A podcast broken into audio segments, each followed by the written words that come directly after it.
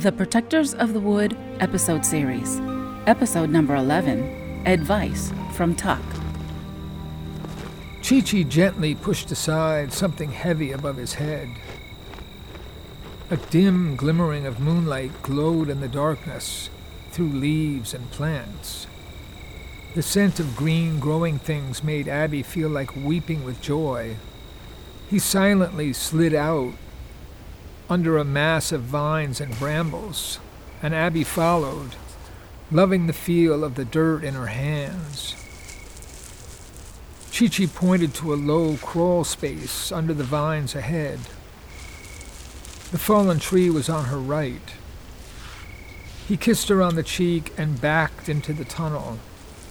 With only his hands still visible, he slid the flat stone, covered with dirt and leaves, over the opening. He was gone. Abby replaced dirt and leaves around the stone and then slowly crawled forward. The din of crickets covered any noise she might have made. She squirmed under the brambles, into the back of the children's cave under the vines. After a few minutes of listening, and looking around for any movement, she crept out onto the birdwatcher's path. There was no sign of people. A dim half moon was covered by clouds, moving in a wind high above. Tuck's office had a light on. She walked slowly to the side door and knocked softly. And then once more.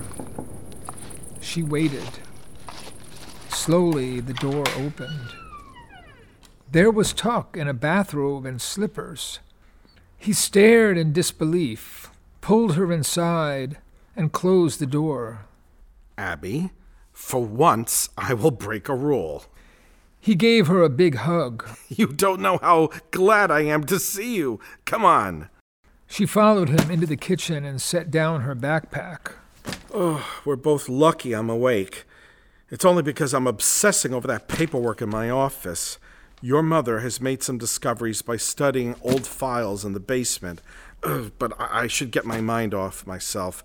You must be hungry. Yes, please. Food of any kind. And cider. Ah, uh, of course. He began laying out apples, bread, cheese, cider, and offered to make an omelet. Oh, wonderful. Abby had already washed her hands and was pouring cider and cutting bread and apples. Tuck stopped slicing an onion and just stared at her. I just can't believe it. There you are. I see you've had quite a day, quite a journey. All that dirt you just washed off. It, well, I'm relieved you know about that, you know, little secret of the churchyard. One more worry off my list. You can see one of the many uses of our backyard of wild nature. B- but let's never mention it. Ask whatever you need for now and then go to sleep. I need a plan for tomorrow. Abby was already munching apple slices. Hmm. Yes, that should be our first order of business. But help me out. I, I don't know where to start. Well, does anything prevent me from simply picking up where I left off? I mean, can I live in the cottage rent free, work as a church gardener, and hopefully work mornings at the preschool? Now that's a question I can answer. Tuck beamed a wide smile. Yes, you can do all those things. In that sense, nothing has changed, maybe even improved.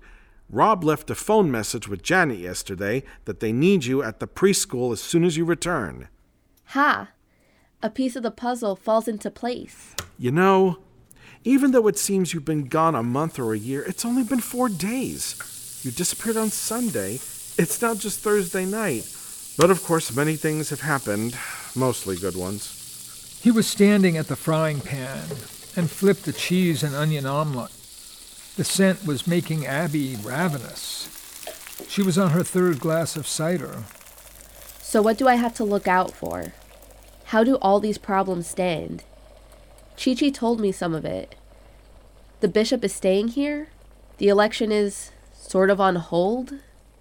That's one way of putting it. He's keeping his cards close to his vest, saying very little in public. But he has announced that no winner will be declared until his investigation is complete.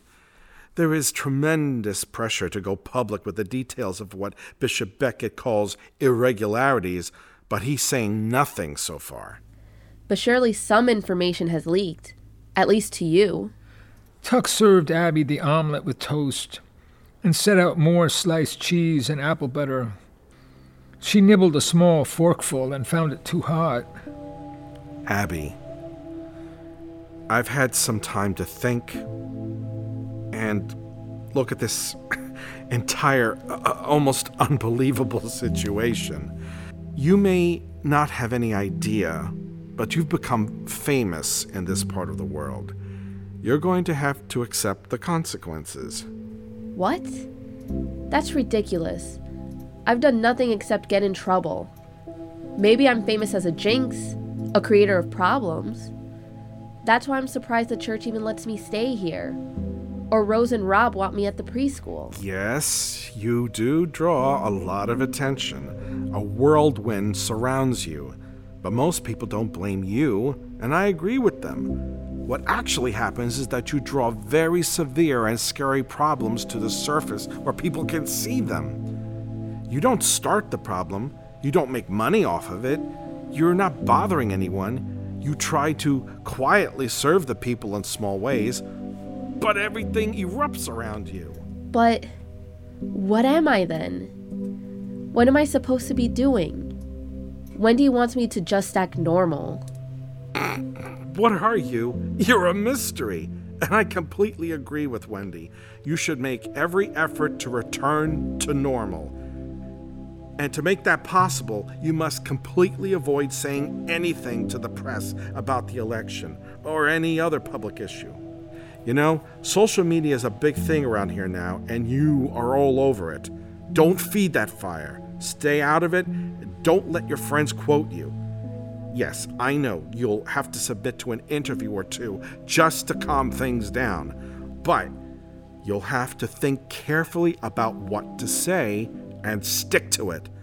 Basically, you want to say as little as possible. Tuck turned away from cleaning the frying pan and sat at the table, forcing Abby to meet his eyes. It's clear to me that you've become a sort of hero to part of the public and to the other part, well, a sort of demon. Abby scowls, refusing to speak. And you're well aware of this already. We have to cope with it. But I have no idea what to do about it. I don't even know why it's happening. Wendy's advice seems perfectly good to me. Let's start with that as an overall plan. And as to why it's happening, let's put that question off for a better time. It's too complicated now. All right. But Wendy and Chi Chi didn't answer all of my questions. Yes, I'm supposed to just pick up my life where I left off and be quiet. But what about that photo of me on the bike with the mapstick? People will ask about it. They'll want to know where I was all week. They'll want to know about my parents. They'll go interview them, and Rivergate will be crawling with the kind of attention we don't want. And obviously, I can't say I was visiting Wendy. Uh, yes, that's the problem we must decide now. Let's get to it. Well, I don't want to be interviewed at all. I've considered that idea, and I don't think it'll work.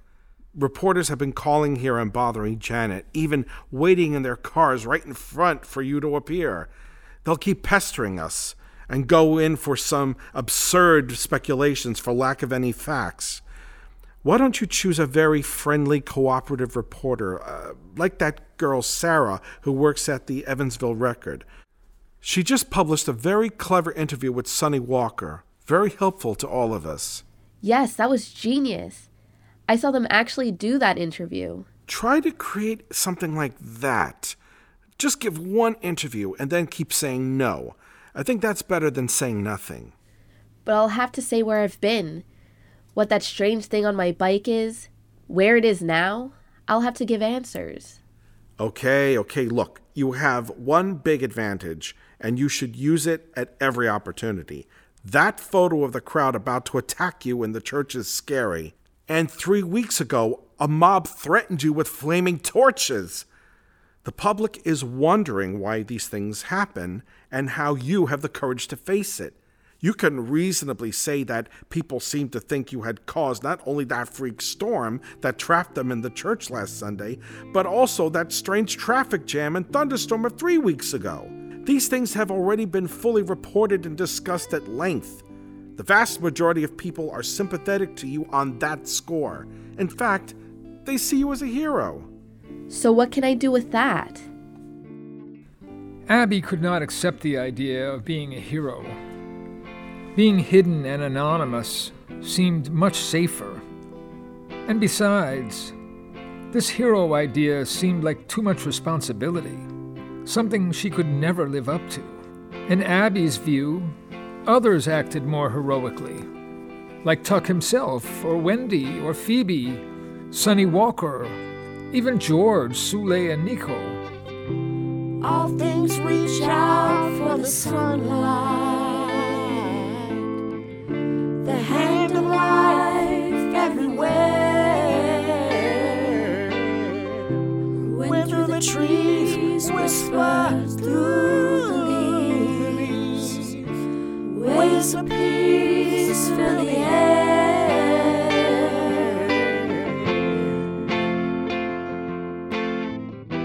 Ugh, don't you see?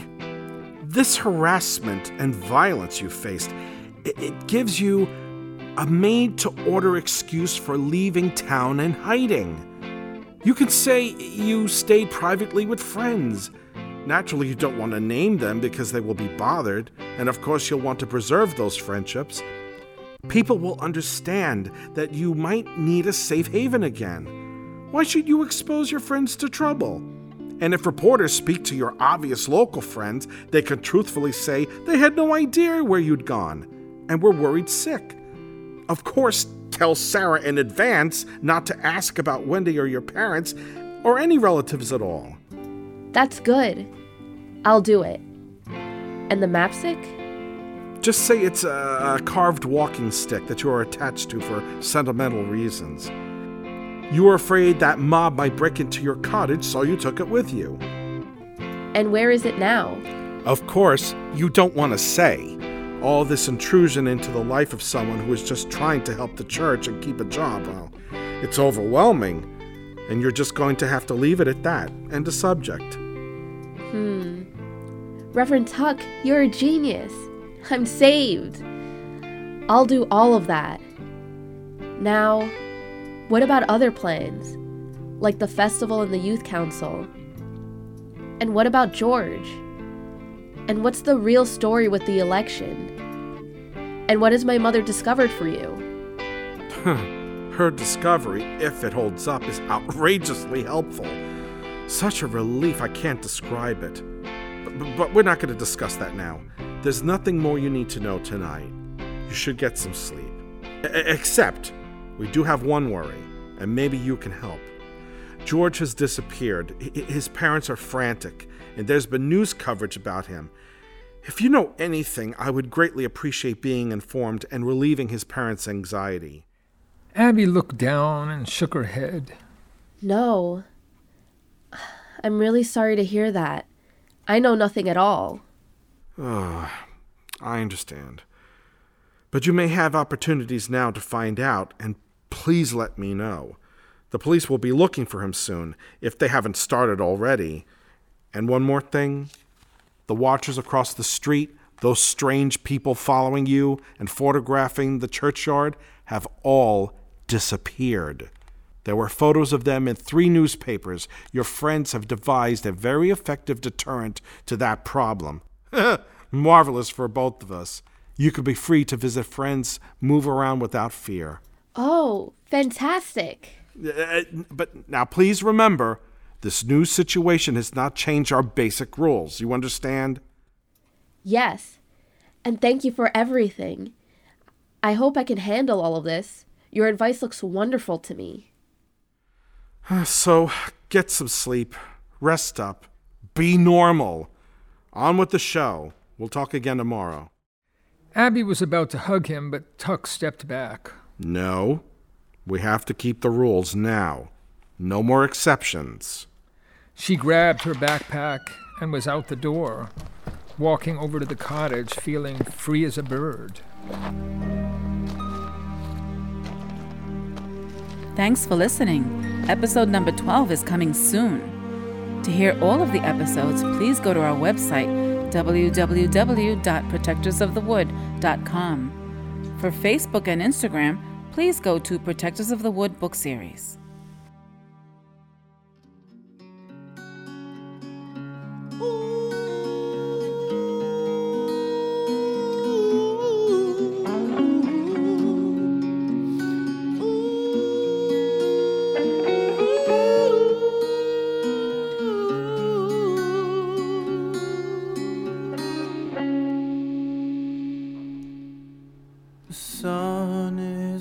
Rising in the bright blue sky. The world I know it comes alive, and I'm feeling like the time has arrived to be what I can be. Oh, it's like the universe is at my front door. To you, it may be just a corner store, but I'm afraid to ask more, cause it's a lot to me. It's a lot to me. It's a magic land, and we're all in it. Step right up and let's begin it. Faces of the people that we see. Father, mother, sister, and brother, come outside and see one another. Don't you think together we might find a way?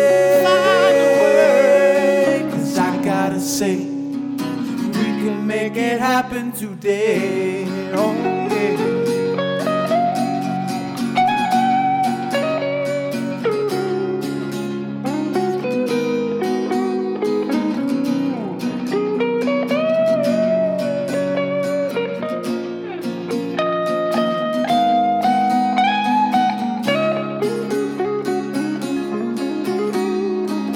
Life could be wonderful and terrible. Anything can happen to you. you, you. I say it matters, it matters what we do.